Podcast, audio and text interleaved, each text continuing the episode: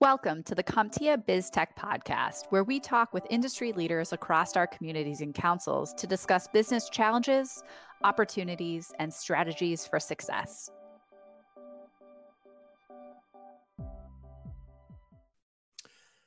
Hello, and welcome to the CompTIA BizTech podcast series brought to you by your CompTIA Business of Technology communities worldwide. My name is Gary Bixler. I'm the Vice President of Member Communities at CompTIA, and I'm excited to be your host for this podcast series. Each week, uh, we plan to bring you a new podcast around interesting topics related to the business of tech. And each of those podcasts will, in turn, be brought to you by one of our unique CompTIA member communities from around the world. If you want to be involved in those communities and are not already uh, an official member, then we would love to have you join us. You can always learn more at CompTIA.org. And we'll say more about that at the end of the podcast.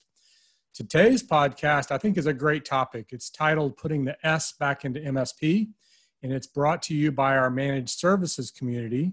So I'd like to also introduce Miles Jobgen, who manages that community for CompTIA. So welcome, Miles.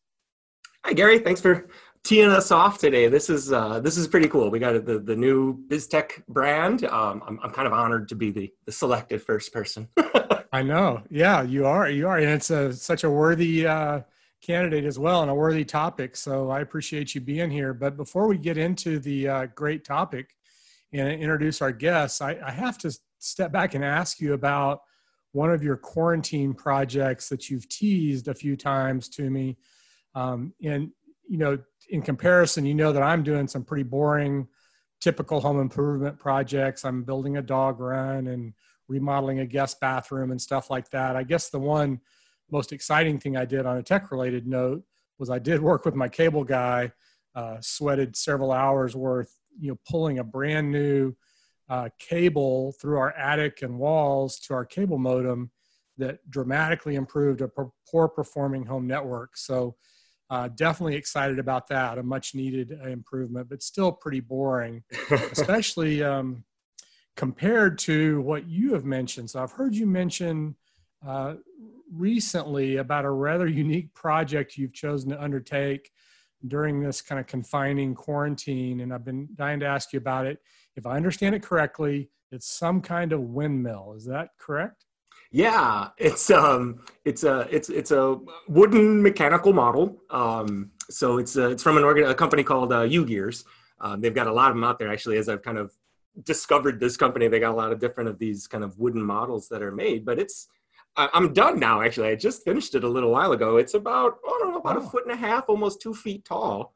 Um, it's fully functional, so you can kind of wind it up, and and then the, the rubber band motor kind of tightens it up, and, and then the, the windmill spins, and it comes with the little Don Quixote and, and Sancho Panza, so they can you know attack the windmill and and such. But uh, it kind of captures a lot a lot of things, kind of like I'd never really heard of these before until you know lockdown, and I was just kind of bored and looking for something to occupy my hands and uh, I found this, you know, I was looking for different model kits and things like that. But this, the the artistry of it, kind of the the intricacy of all the different gears and how they fit together. I mean, it was it was really impressive. Just thinking about like who designed this, you know, as I'm putting it together, it was really cool. But but because it captures some of the Don Quixote stuff, I'm a huge literature fan, and and so that was kind of nice. And so now it's got a nice spot by my books and everything. So.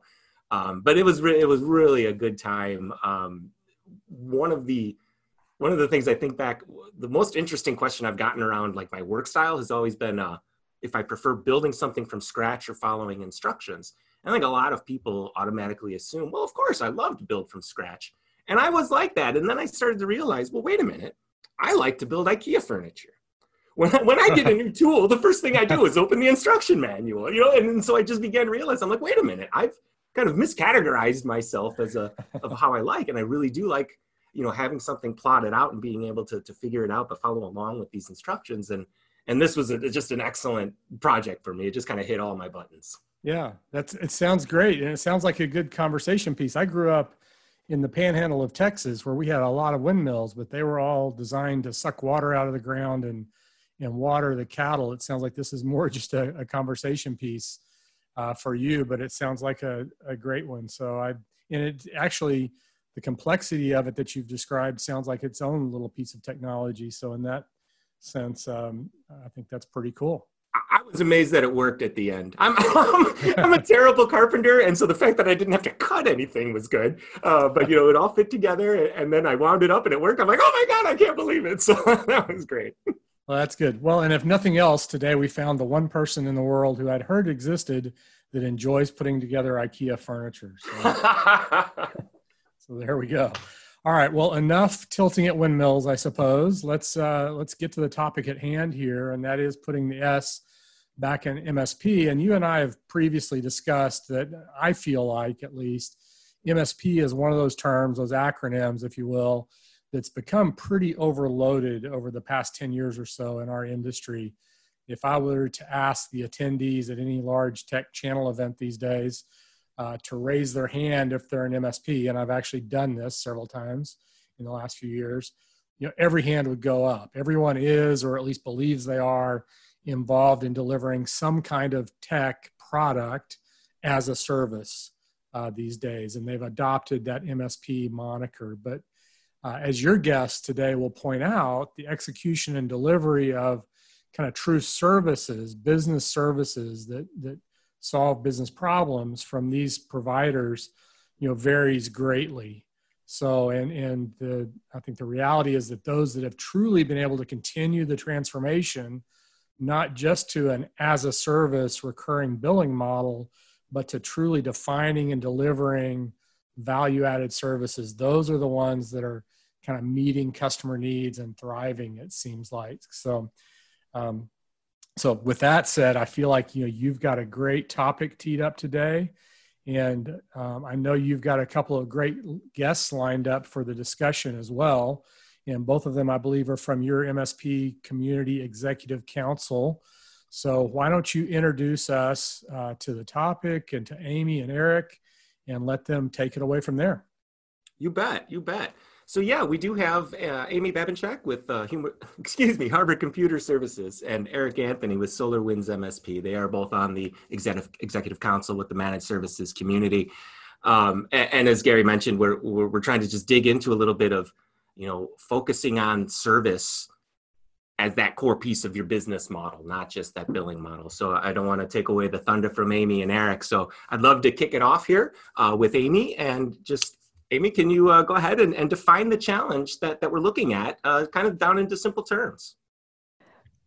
Sure. The, well, the challenge is that I've talked to a lot of MSPs lately as things are shifting from on premises, you know, where where we as MSPs really were in the monitoring and, and, and updating and managing model uh, to bringing in of the cloud applications and customer expectations are really changing in that they now want us you know it's not enough just to monitor something in there or to do the old school IT thing of installing a piece of software and saying here you go customer it's been installed for you.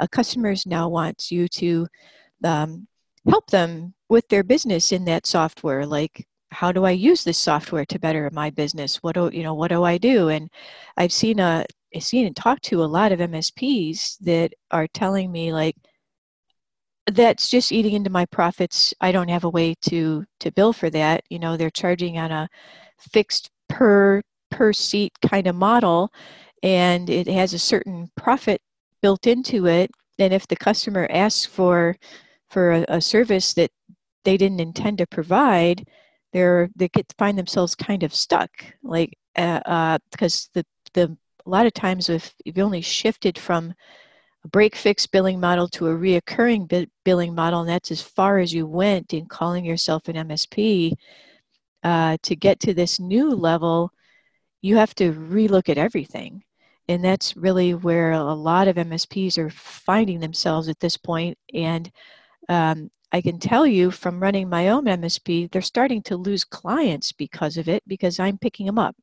and that's kind of what, what led me to this realization of I'm getting calls from potential new clients saying, "Hey, our our current IT provider, uh, you know, transitioned us over to 365, but all we got was email and OneDrive, and uh, you know, we know there's a lot more out there and we're not sure how to use this cloud stuff. And we keep asking them and they just say, it's there, just go use it. And that's not the answer that they're looking for. And so uh, they're looking around for people that have a deeper level of skill set to provide them actual, what I call service, um, and not just the manage part, right? I mean, service is our middle name. That's where we have to focus on providing real business services. Yeah, I think when um, you said it best, Amy, when uh, you said recently in something, I think it was the introduction video that you did, uh, with, we want to put the S back in managed services. And I think that's absolutely true. I think it's something that we need to pursue uh, because a lot of the value comes out of the service. The value doesn't come out of the products that or the tools that the MSP is using. The product comes out of the end result that the end user gets from the technologies and the services that the MSP is providing. Now, I think there's been an evolution that's kind of got us to this point because back in the day, and, and we were both there in the early stages of managed services, where a lot of times we were just we were delivering products and we were managing those products, uh, but really we didn't have much to do unless they broke. And so that was a model, and back then it worked. However, just like you pointed out, a lot of things have moved to more of a service model than a product model. So we have these things like Office 365 that are a service in the cloud that now a lot of MSPs don't have the skill set to manage and train and do all the things that are necessary to keep the customer fully engaged with that service that really has a great impact on their business. Yeah, I actually have a phrase that I use in my in my company that um, I have several phrases that I use to manage my business, but one of these is, um, and this is the the kind of the driving reason for our existence. I always say, IT has no purpose other than to make business great, and it's our job, our job as an MSP to make our clients great, and so that's our that's our that's our purpose for being, and you know we can't do that if our our only focus is, you know, pushing out patches. Uh, you know, that doesn't make a business great. What makes a business great is helping helping that business owner achieve their their dreams and their dreams and wishes and goals. And so that's that's our focus. Uh, in doing that, uh, it does require a different type of staff, which is something that we might want to um, kind of transition this talk into a little bit now. Um, you know, if there, I agree with you on the tool thing, right? We all have these tools that we use to help automate and do things efficiently. Um, and to my my use of those tools is let's use the tools to get those things out of the way so that we can do our real job because our real job is to make the business great and you know once once we've rolled something out we're keeping it patched we're keeping it secure that's all stuff that yeah we have to do that because we're IT people let's use tools and get that stuff out of the way so we can focus on our real work, which is making the, the client's business great. Absolutely. In fact, uh, a lot of what I do and, and one of the other head nerds uh, does is we focus a lot on automation. And it, that's exactly it. It's using those tools uh, that we get from vendors in order to automate the things that we have to do on a regular basis, just as a standard baseline as IT service providers so that then we can focus on the business needs of the client rather than just the IT needs. Yes, in um, in doing so, we saw a lot of MSPs get stuck at that point, though. Right? They they they bought the and yeah, I know you're on the vendor side, but I'm going to say it anyway. They bought the the message hook, line, and sinker, here's how you can make money with our product. You're going to automate all this stuff and you're going to just hire some low paid help desk guys to run it because it's clickety click, stupid simple, and anybody can do it. Uh, and then that's kind of where where where the firms that are now having issues that's where they stopped right and what they have they don't necessarily have the staff and this with the skill set to do the higher value items that is going to take their business in into the well into the future now. Yeah, absolutely. In fact, we have some presentations that we've recently done on this in terms of using that the tools to do that type of work that we're talking about not to decrease your cost necessarily but to increase the amount of time that your technicians have to work on project work the more complicated the the things that are actually going to move the clients forward in terms of gaining benefits to their business. I also think that some of this comes from the old model of one of the big benefits of selling managed services to a customer was the evening out of the cash flow that they were paying us right? Uh, when in my experience as an msp my easiest managed services sales back in the day and this we're talking a decade ago uh, the easiest way to sell was when they had had some type of preventable catastrophic event and i'm like well you know yes you just had to pay me $5000 but you wouldn't have had to do that if you were on a managed services model and we were taking care of those things mm-hmm. now that model has changed significantly because the greatest threat to a business owner is no longer cash flow. It's still there. It's still you know a moderate threat but security and keeping up with the customer in a highly competitive environment is even more important nowadays because at the speed at which their business moves now we have to give them business benefits that give them a competitive edge over their competitors. We also at the same time have to provide them with security that's going to make sure that they don't have uh, a, a serious incident. Yeah, I think a problem that a lot of MSPs are going to run into, they may, you know, they may agree with you in that message that you just said, and I certainly do, but I see the way that a lot of firms are staffed, and they're staffed with people that don't have the skill set to go beyond, you know, the level one help desk. And so they've got a situation where they have the majority of their staff is a low level of skill and they have maybe one or two engineers on staff and a lot of times those are old school style engineers that have been deploying networks and servers and you know all that kind of stuff. But they're missing that component of that person that is is the front face who is interacting with clients who can sure solve their help desk issue, but also recognize patterns in that business, recognize opportunities um, to provide that additional value add, and then have the training and skills to actually implement those things. Now, you could choose to make those two different levels, but um, in, in, my business, I make that the same the same person right? In my mind, that help desk person that somebody calls and says, I can't print, that is the face of my company. That's who, that's who they most often interact with, right?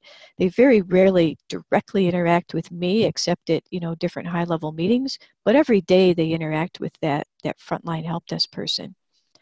If that person doesn't know how to sell and talk to the customer about our high level solutions of how to automate business processes using the software that they've already have and own as part of their 365 suites or other software that the, that the company is using, um, then we're losing out on opportunities and that customer isn't going to perceive a lot of value in, in what we're delivering them. Yeah, we're making sure that they print and they're not having downtime, but um, increasingly customers are, are realizing that that's not enough anymore. Yeah, I think you're absolutely right. And it's almost anal- analogous to the tools, uh, where we leaned on the tools so much to provide the services and kind of become hands off. I think we've kind of done that same thing with our help desk because we don't have the expertise in the help desk in order to provide that type of service to the customer what we've done is we've taken the help desk and tiered it down so that we can reduce our costs and hire very low level people where we should be more cognizant of the relationship between the help desk and our end users so that we can better provide actual help rather than just fixing a problem mm-hmm. this really really came to a head recently with um, when microsoft released microsoft teams so that product was released a little over two years ago, and it's their most wildly popular product that they has ever been released by Microsoft. Its numbers have blown everything out of the out of the water, um, and so we've seen this a tremendous amount of interest in that product.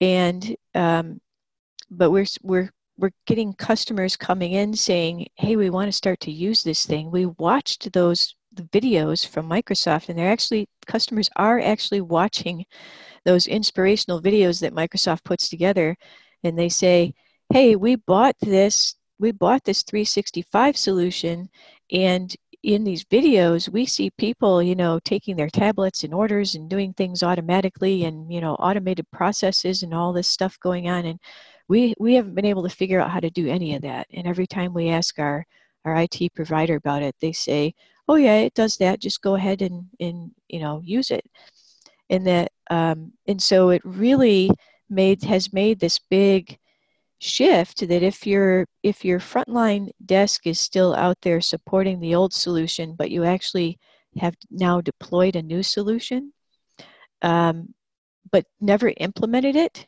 your clients have noticed. Uh, and they've noticed that you haven't implemented this solution and it it will come back on you as as the MSP of you know why didn't you do this? The expectation that they have is that they bought they bought into a program that isn't just going to do things in the background but that it's going to do amazing things for their business as well. And so uh, your client expectations have changed and if your if your billing model doesn't match the client expectations then you have a, a really big problem on your hands i think the way to resolve this and maybe let's talk about a couple of solutions um, kind kind of wrap this wrap this up um, you know those those qbrs right those quarterly business reviews um, it's a struggle so, speaking as an MSP that has nine people in her company, uh, fairly typical size for a successful MSP that's been around for a while. Um, I we do not have the bandwidth to go around to every one of our clients and hold a quarterly business meeting. So, in you know, we we we're challenged to do that. We do as much of it as we possibly can, but there's no way we're going to get to everybody quarterly. I would have people doing nothing but that, and that's not an accept. We'd like have no no way to implement the things that we talked about at the meeting because we'd spend so much time in the meeting.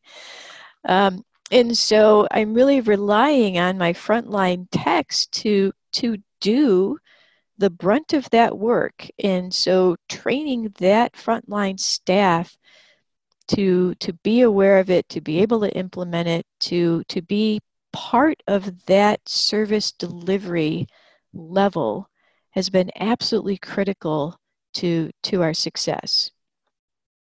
Yeah so that's a skill set right? For for those techs uh, for your techs to be able to uh, get that information out of their clients uh, they have to recognize those things and that's a certain skill set that's not necessarily inherent in a technically oriented person. So, are there some things that maybe you do to instill those skill sets into your employees? Uh, yeah, you know, one of the things that I that I tell them is, um, you're not a mechanic, right? Mechan- nobody needs mechanics anymore in this industry. You are a. I'm hiring you to be a consultant, and yes, you're gonna you're going to answer the question of, hey, I can't print, I need to print. Um, but you need to be able to think bigger in the world. And so, what I do is constant training. Uh, we do training every single week in my company as a group with the techs. And we're doing about three hours a week. Um, and so during and during the interesting thing is during those trainings, you know, we may be watching a video, we may be discussing a topic, um, and I and this culture develops over time. But we have a culture here where the techs feel very free to ask questions during that process. So we may watch a one hour, one hour video and during the course of that one hour video, we will spend three hours watching that thing because everybody's jumping in with questions. Well, what did they actually mean when they said that? How do I implement that? Hey, how would that work at this client? Oh, I've got, I, you know, I did some work with this other client and I, I don't know how I would implement that there or is this an appropriate thing for them? And so we have a lot of that conversation going on and that freedom to ask, the freedom to know, and the freedom to be able to do it for the customer. Like, don't ask me. let's go out and do it.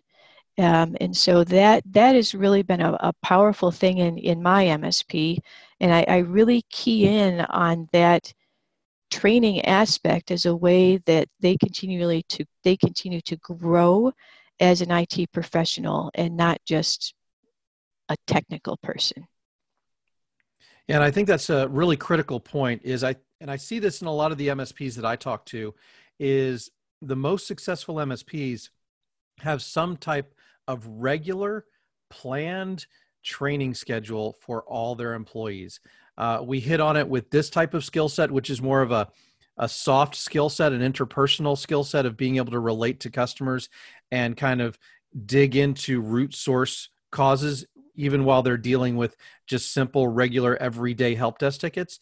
But it also extends to that Microsoft Teams example uh, that you gave, which is really important because Teams touches on so many different things and it becomes so integrated into our daily business lives for those of us who use it. Uh, I know all of my internal calls today are done on Teams, every single one of them. Probably two thirds of my internal meetings are done on Teams now rather than something like WebEx.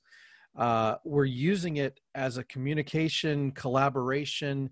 Uh, you know, it's so integral to everything that I do on a daily basis and it's going to provide that same benefit to the customer but if the technicians are not trained on the basic voice over ip type technologies uh, you know how to optimize a network connection to make sure that voice is doing well or that video is doing well uh, you know all of those things mean that we constantly need to evolve the technical skill sets as well as the soft skill sets of our employees Mm-hmm. Yeah, you hit on something there. They said that you're using Teams, and so you recognize all of the things it can do.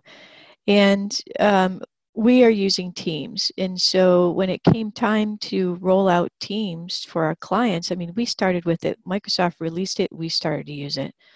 The writing to me was already on the wall that this was going to be a technology that um, that was going to be a game changer. And I said to said to my team, I said, Microsoft says that this thing is going to replace email, and they all laughed, and you know, they were like, No way, no way, no way. I'll tell you what, it has replaced nearly 100% of our phone calls internally right we're using it as our really as an internal phone system without having to pay anything additional because we can just chat back and forth and have short impromptu meetings um, and also, it actually did replace almost all of our internal email. It's all gone off into Teams as uh, into different channels and chats and things. Um, and we have no more emails from internal. The only things that happen on, on email now is communications to, to clients. And uh, as their clients adopt the Teams product more fully as part of their 365 experience. Some of those communications that we're seeing from clients are also now shifting into Teams as, as we're doing, uh, you know, guest networks and things like that. So, but having my staff use it and force it. Now, when I put it out there, I said, all right, we're going to start to use Teams. Microsoft says this thing can replace email. We're going to give it a go. Do not send any email. if you need somebody internally, call them on Teams message them on Teams. Let's give this a go and see if it works. And oh, there was a lot of griping and and you know this is never going to work. Da da da da da. But today, I could never get them to go back to the old way. Yeah, absolutely, totally agree. That's great. You know, uh, just as a story to share from CompTIA, we we we rolled out um, Slack prior to uh, getting the, the 365 in us. And it's the same type of, of change, right? We, we went over to, to that to say, hey, let's use this for our internal communication. Don't send internal emails. And, and it does take some uh, you know, a little culture change, right? Of, of learning what the best techniques to use and stuff. But it gets back to your point around it's that skilling, it's identifying the skill gap, it's identifying the tool that can help maybe fill that skill gap, but along with training and stuff like that. So that's a great example of, of kind of how uh, a new technology can roll out that impacts you know an msp's business model right and, and okay how do we adapt to this and all those kinds of things so this was this was a um, very uh, helpful, I think, beneficial conversation here, and we can continue this on. Um, I, I, had some thoughts around, you know, different things that our our uh, council can be doing to to kind of continue to spread this message. Maybe we can look at, um, you know, skills and, and traits and stuff that that people should be looking for in their frontline techs or in their business analysts and things like that. Um, and we can provide some more education and guidance in that for uh, for our MSPs to be successful. All right thank you um, very much to, to both Amy and Eric uh, for being here today. Thank you everybody for listening. Um, uh, the managed services community is, is going to continue to be putting out more um, content. Um, stuff from CCF that uh, was now virtual. We'll be able to, to continue to put that out as well. Um, so do stay tuned uh, to CompTIA and, and sign up to the managed services community roster if you're more interested in, in hearing more from us and uh, getting more education and content that way. We've got lots of great resources available right now. Um, incident response planning guides and uh, standards and things like that to help kind of build your business in a in a great way and that's going to be our main focus this year is really on those best practices uh, for an msp to uh, to get their clients to be as successful as they need to be so um, again thank you amy and eric and thank you everybody for listening and uh, please do join the community thank you Thanks for tuning in to this episode of the CompTIA BizTech podcast. For more information on CompTIA membership, communities, and councils, visit CompTIA.org slash membership. If you enjoyed this podcast, the greatest compliment you can give us is subscribing, sharing, and liking the broadcast.